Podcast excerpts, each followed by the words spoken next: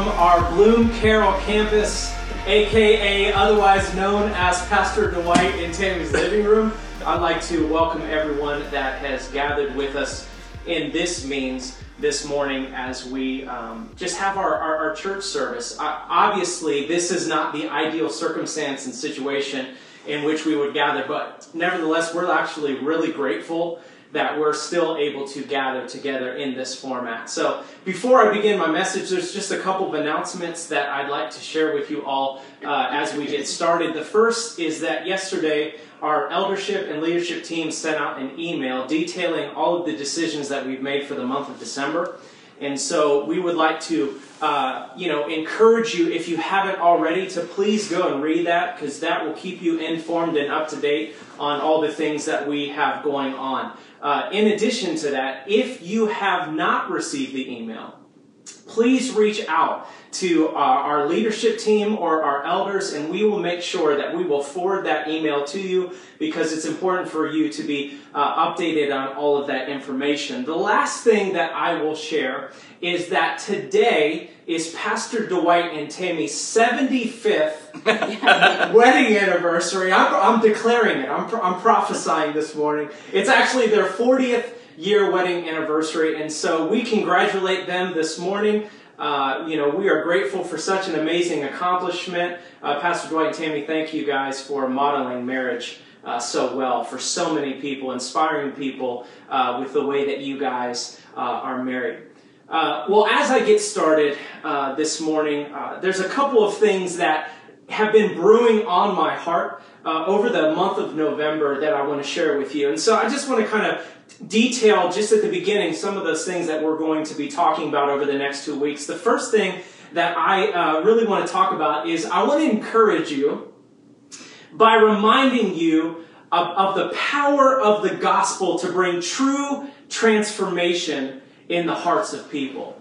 The second thing that I want to encourage you with this is, is I want to encourage you that uh, I want to I want to talk to you about the inevitable conflict that comes when the message of the gospel is preached without contamination. That's important because there are diluted messages of the gospel that are being preached, but there is an inevitable conflict that will come when the true, authentic, pure message of the gospel is preached without contamination. What do I mean by that? Well, Paul actually addressed this in 1 Corinthians 1:18. He said, "To preach the message of the cross, cross seems like sheer nonsense to those who are on their way to destruction. But to us who are on our way to salvation, it is the mighty power of God released within us." What that tells us is that as we move forward into the future realities of our culture, we will have to be prepared to deal with the inevitable conflict of what will come from the truth that we believe in and those who are on their way to destruction. It is a reality that we are going to have to face with the face. And so the third thing that I want to talk to you about this morning is actually probably next week is I want to talk to you about what we need to do so that we become the agents of transformation in this broken world. And I want to speak to all of those things under this heading to turn the world upside down. So as we begin this morning, once again, I want to thank you for joining us. Will you just, wherever you are, will you bow your heads, close your eyes, and join me in prayer? Father, we thank you, Lord Jesus, for the reality, the privilege, Lord, that we can gather together in this format. God, though it is not ideal, Lord, we understand in the circumstances that we are in, we have to be flexible. We have to be pliable. We have to be able to adjust. And so, God, we thank you that we have the grace to be able to do that. And we have the opportunity through this means to still gather together and remain connected. Father, we pray right now, Father, for divine healing in quick recovery, Father, for everyone, Father, not only in this nation, but in our city and in our state, God, that has been impacted and affected with COVID, Lord. We ask for your grace to be upon them. We pray for strength to come to their innermost man. Father, we thank you for those in our body that are sick, Lord. We pray, Lord Jesus, that you would strengthen them in their inner man. In Jesus' name, Amen. Turn the world upside down. And in a lot of different contexts, that phrase and that terminology can be negative or it can also be positive though. But in the sake of, uh, for the sake of this context, for the sake of this message, I want to kind of highlight what I mean when I say turn the world upside down. When I, when I think of that phrase, I actually think about the radical transforming power of the message of Jesus Christ. When I think of that phrase, I think of the picture of Jesus in the temple flipping over or turning tables over. That's a picture of what the message of the kingdom of God does in the heart of people. Listen to me this morning. The message of Jesus Christ can and will turn the world upside down. And it isn't something negative. It's actually something beautiful and something so desperately needed. Because listen to me, I don't know about you, but as I look back at this year that we are living in and we are living through, I cannot help but think of the reality that all of man's attempts to fix issues and correct problems and heal divides are just falling a little bit short. They're like putting a band-aid on a broken bone. It's, it's a temporary solution, but it's not a permanent one. The truth is that humanity is limited in its solutions to issues.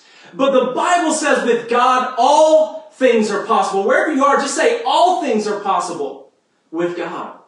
It's not just enough what we, what we have to provide is not just enough. We need something else with greater power to bring true and authentic transformation to people in every sense of the word. And I'm here to encourage you this morning that the message of Jesus Christ has that power. Paul said in Romans, I am not ashamed of the gospel of Jesus Christ, for in it is power for salvation. Salvation means so much, so many different things, but the truth is that the world we live in needs salvation in every sense of the word, word. And the, the power of Jesus Christ, or the message of Jesus Christ has the power to bring that transformation. When I think of the power that the message of Jesus Christ has, I think of what Paul talked about in 1 Corinthians chapter 6, verses 9 through 11. I'm going to read it from the message translation. It says this, it says, unjust people who don't care about God will not be joining in his kingdom.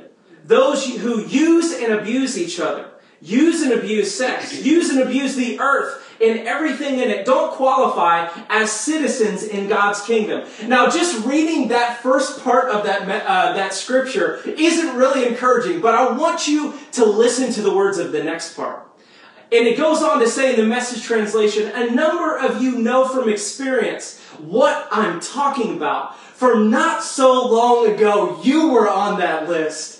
But since then, you've been cleaned up and given a fresh start by Jesus, our Master, our Messiah, and by our God present in us, the Spirit. How many of you are thankful this morning that who you are now is not who you used to be? There's so many of us that have a testimony, so many of us that have experienced the transforming message of Jesus Christ. And there are so many people who have yet to experience that. And we are the agents, we are the messengers of the message that we have been impacted by so greatly. See, the message of Jesus Christ has transformational power. And if it had it back when Paul wrote his epistles, it still has that same power today. The message of Jesus Christ is not on short supply of power. It is still true and still relevant in this hour that we are living in. I'll never forget when Jesus turned my world upside down. I was 13 years old. I was in eighth grade. Matter of fact, Pastor Dwight was my junior high basketball coach. And if you remember back at this time, this was about uh, probably over 20 years ago, uh, a little bit over 20 years ago, but back at this time, if you were at Redeemer's Church, you remember Pastor Dwight had a trimmed fro. He could probably have grown it, grew, grew it out, but he, he kind of maintenanced it for a professional look. And at that time, he was still rocking a, a nice, almost half handlebar mustache. And, and so Pastor Dwight was my coach. He's laughing right now, so. but but uh, Pastor Dwight was my basketball coach. And, but he wasn't just a basketball coach, he was the youth pastor here at Redeemer's Church. And I remember being invited to a winter camp and, and, and we had a speaker and he was preaching the message of Jesus Christ. And I was in the back row and I'm telling you, my heart was pumping. It was pounding. I was being shaken to the core. And I knew if I didn't go to the altar, I knew that I would fall short of everything that God had for me in my life. And when I went to the altar, I'm telling you, my life got flipped upside down. My life got turned upside down. Pastor Dwight talked about this three weeks ago, where we need to we need to be all in. We need to put all of our chips in, to use a poker phrase. We need to, to cash it all in and be fully surrendered. And that was my moment when I experienced the message of Jesus Christ, Jesus Christ flipping my world upside down. I experienced the transformational power of it. Are there any of you that can agree with me? Are there any of you, listen, in 2020, I want you to remember your testimony. I want you to remember what happened in your life in the midst of everything that can be so discouraging. I want you to recall, recall the days of your youth when God ravished your heart, when He captivated your soul, when you experienced this beautiful uh, experience, transformation of Him turning your life upside down for the better. See, that night, when I went to that altar call, I experienced what it was like to have the message of Jesus Christ turn my life upside down. This is what the message does. It's not power, it's, it's not passive. It's demonstrative and it's powerful. And listen to me, Jesus actually encouraged his disciples to pray for their world to be turned upside down.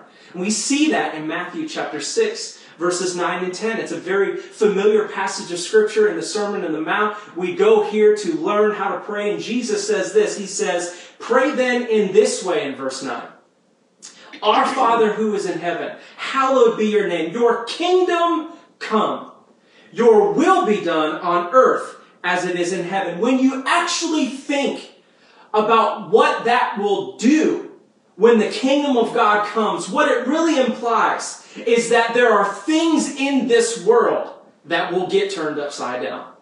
See, I think it's fascinating to consider that when you read what Jesus instructed his disciples to pray, what he was alluding to and what he was communicating was that everything on earth, everything that humans can provide as a solution is not enough in and of itself. We still need the invasion of the kingdom of God to come to the earth because there are only solutions that the kingdom of God can bring to transform the heart and the soul of humanity. See, how many of you realize that in order for the kingdom of heaven to come to earth, there will have to be some things on earth that get turned upside down? Why? Because there is a reality that some of the things that exist on the earth cannot and will not coexist with the kingdom of heaven. In order for God's kingdom to come and God's will to be done, we have to come to grips with the reality that there's going to have to be some conflict and there will be some friction. Why? Jesus said, He said this, He said, My kingdom is not of this world. It's a different kingdom, and the nature of His kingdom is in opposition to the kingdoms of this world. Some of you may be asked, uh, may be continuing to ask, well, why, why necessarily will there be conflict? Well, here's why. Because we have a real enemy of our soul, which is the ruler of this world, according to John 14, 30. And he is not just going to peacefully hand over what he has worked so hard to grab a hold of. He's going to do everything he can to keep hold of what he has worked so hard to obtain. That's why there's going to be conflict and fr- friction. Let me remind you of what Ephesians says in chapter 6, verse 12. For our struggle, if you're right wherever you are, say our struggle. You know what that means? That means that no one is going to fight for you. Every one of us has a role to play in this spiritual battle that is taking place in the souls of men and in our hearts and in our minds. There's a battle that is real that is being waged in the heavens right now. For our struggle is not against flesh and blood, but against the rulers, against the powers, against the world forces of this darkness, against the spiritual forces of wickedness in the heavenly places. If you want to know what needs to be turned upside down in this world, it's those things on that list. Don't get lulled into sleep believing the lie that the devil is going to take any types of breaks in stealing, killing, and destroying. He knows his time is short. So what we have to understand is that for the kingdom of God to come, there will have to be conflict. There will be a struggle. There will be a war. This is why Jesus said these types of things. See, these, these scriptures I'm going to read are ones that don't get brought up a lot in messages. But listen to what Jesus said in Matthew 10 34. He said, Perhaps you think I've come to spread peace and calm over the earth. Let me just stop right here. What Jesus was saying was that he wasn't a hippie spreading love and good vibes everywhere. This is important because there is a steady trend rising that is becoming more and more apparent within the American church mm-hmm. to not talk about controversial mm-hmm. biblical truths that would produce any conflict in culture mm-hmm. unless it is a conflict agreed on by our mm-hmm. culture. We are in this world. We're not of it. We are not to address moral issues only if they take precedence in the culture. We are to address them because God has already spoken about them in His Word and they matter to Him. The pulpit is not the place to placate the masses. It is a place to preach the truth of God's Word, which is always relevant because, because it is timeless, because it is eternal in nature.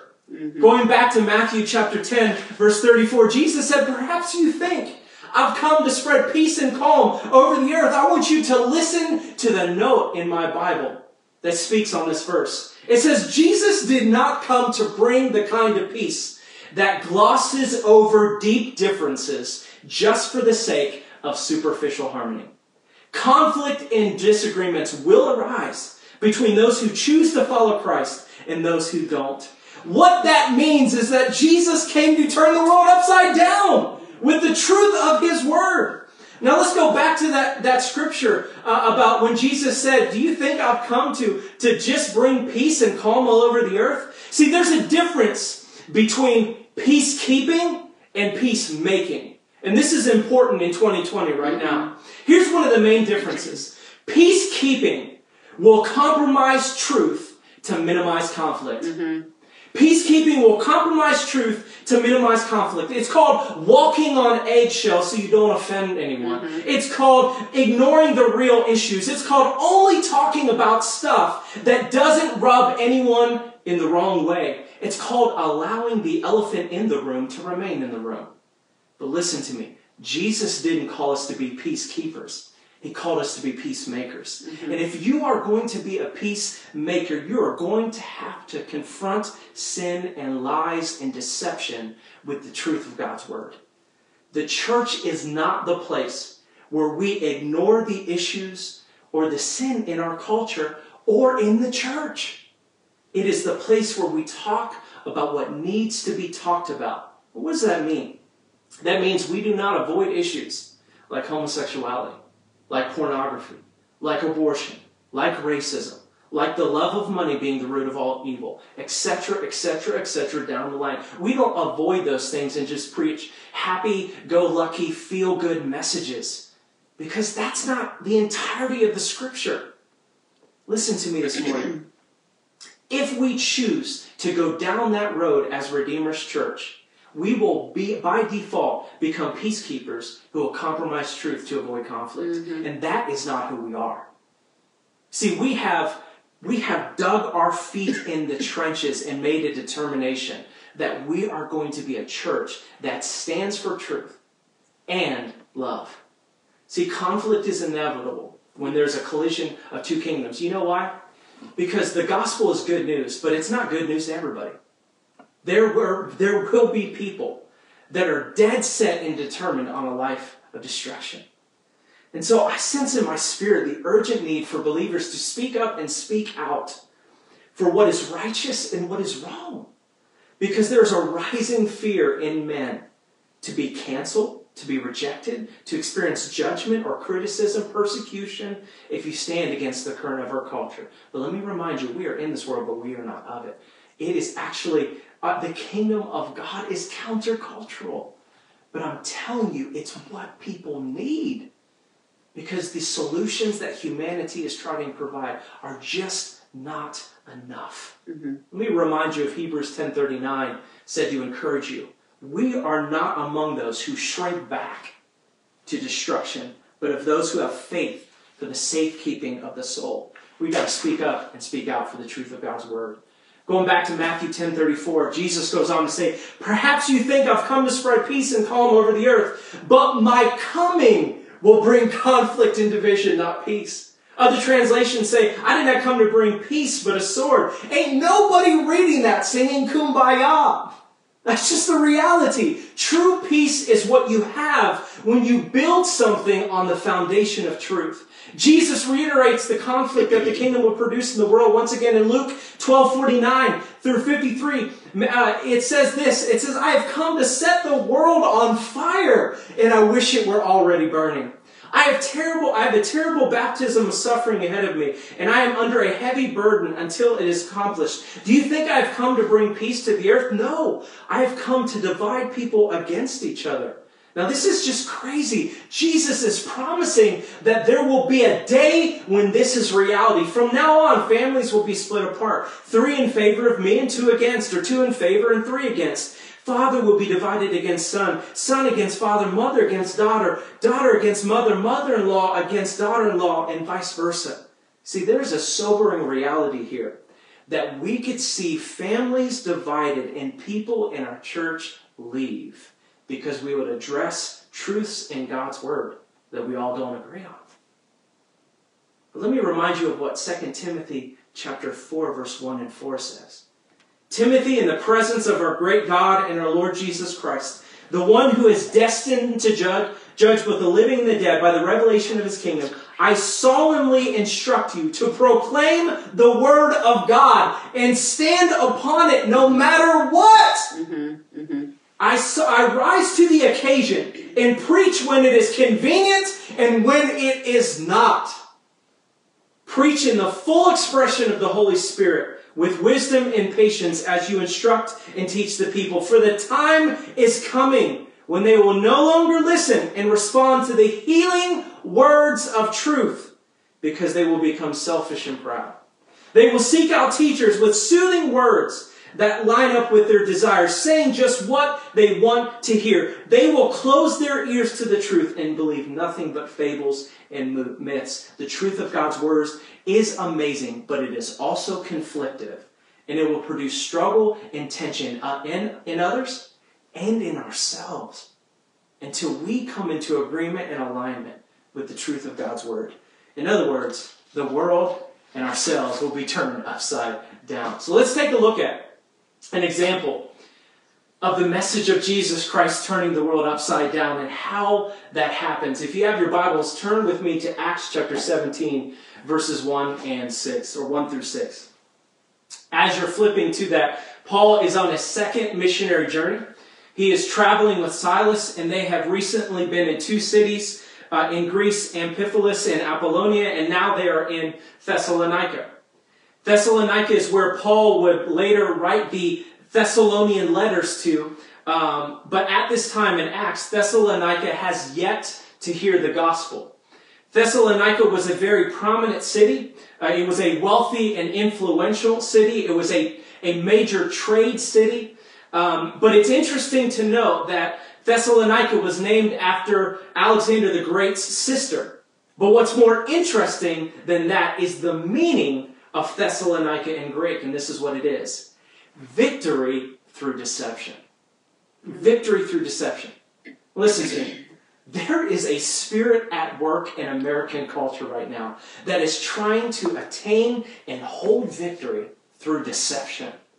So many, in so many circumstances and situations, if you don't think that name of that city was a symbol of a demonic principality that needed to be overthrown by the message of Jesus Christ, you're deceiving yourself.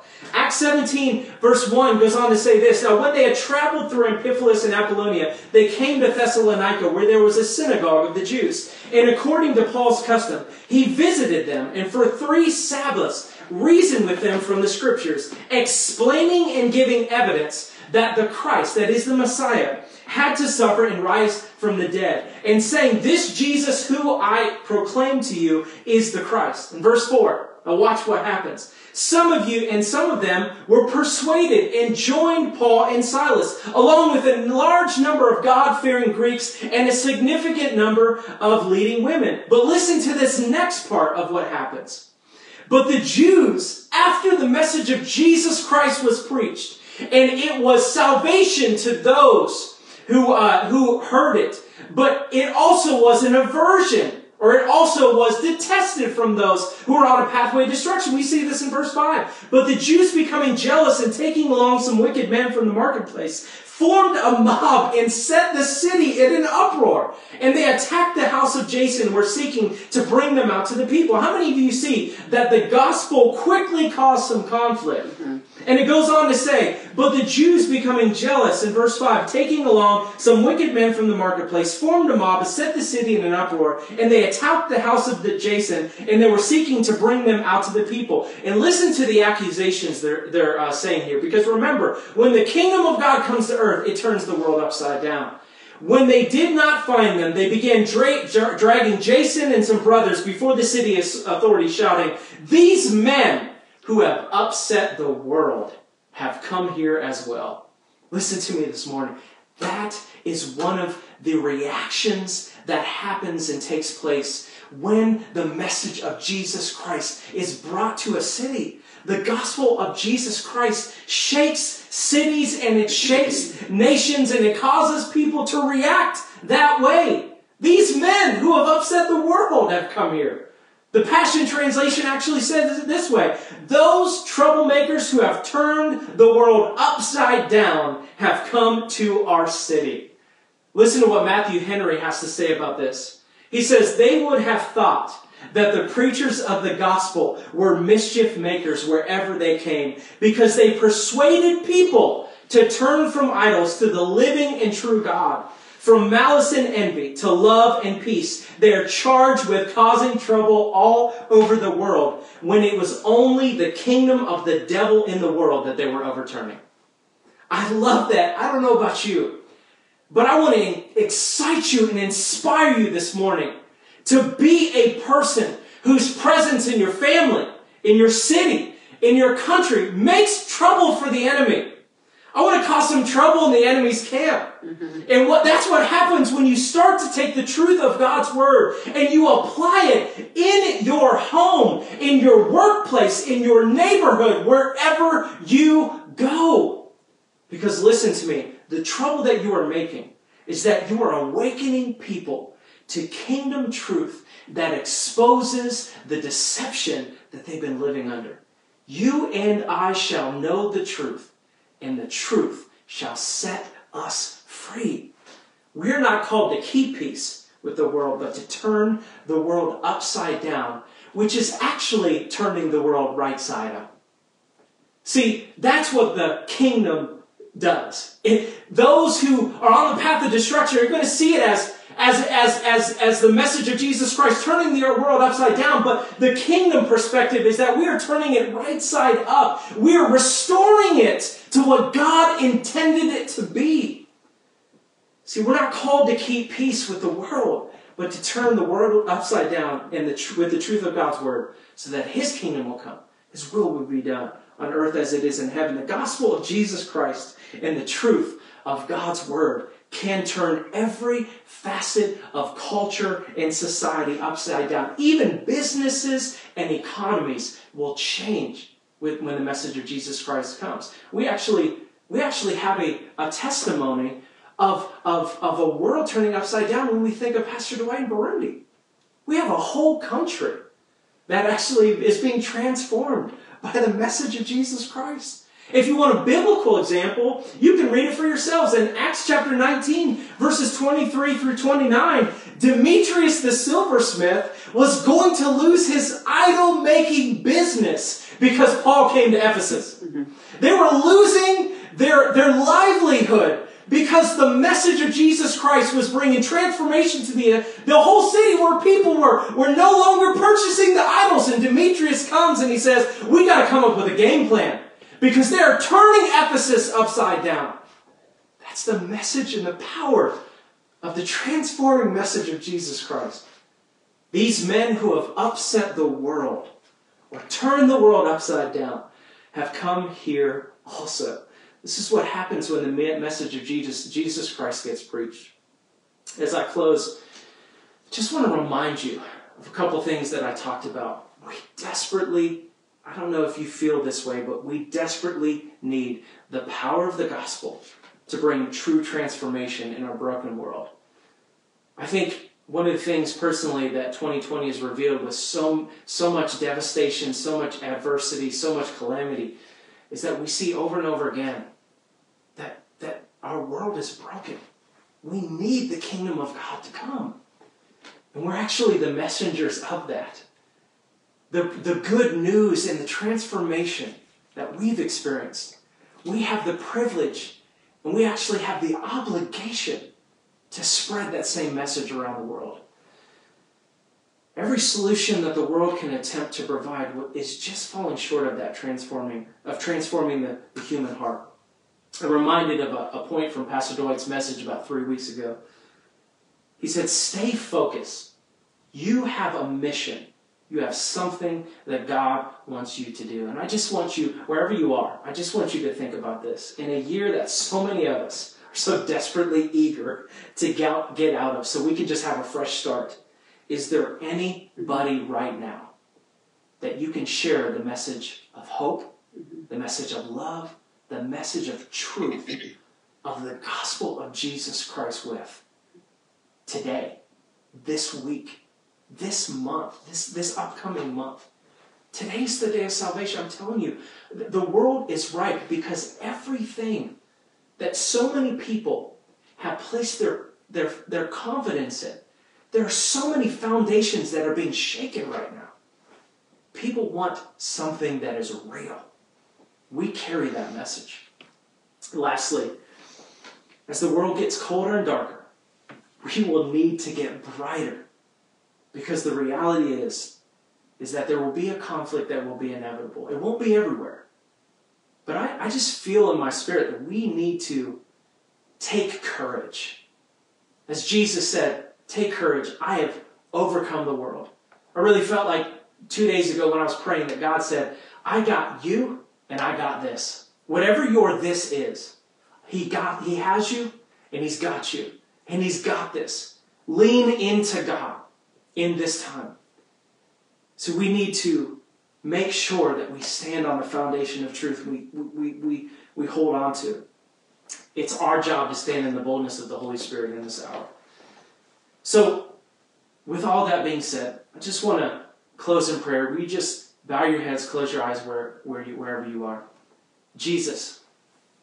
I know in some ways this was inspirational, in some ways this was encouraging, in some ways this was sobering or challenging, but Father, wherever, wherever we all are, Lord, I trust that your Holy Spirit has spoken what needs to be spoken to every person that has heard this. I pray, Lord Jesus, that as we move forward, Lord, we would just be mindful. We would, there would just be a, a, a, a settling in our heart, even as Pastor Dwight uh, uh, said weeks ago, that we need to keep our focus on what matters most the message of Jesus Christ and its transforming power to heal a broken world. And not only that, but our reality that we have to make the choice to stand firm in the truth of God's word in the days to come. Father, I pray that your will would be done on earth as it is in heaven, in and through us, Lord. In Jesus' name. Next week, we're going to continue by talking about what we need to do so that we become those agents of transformation to heal this broken world. We love you. God bless you. Thank you for joining us. We'll see you next week.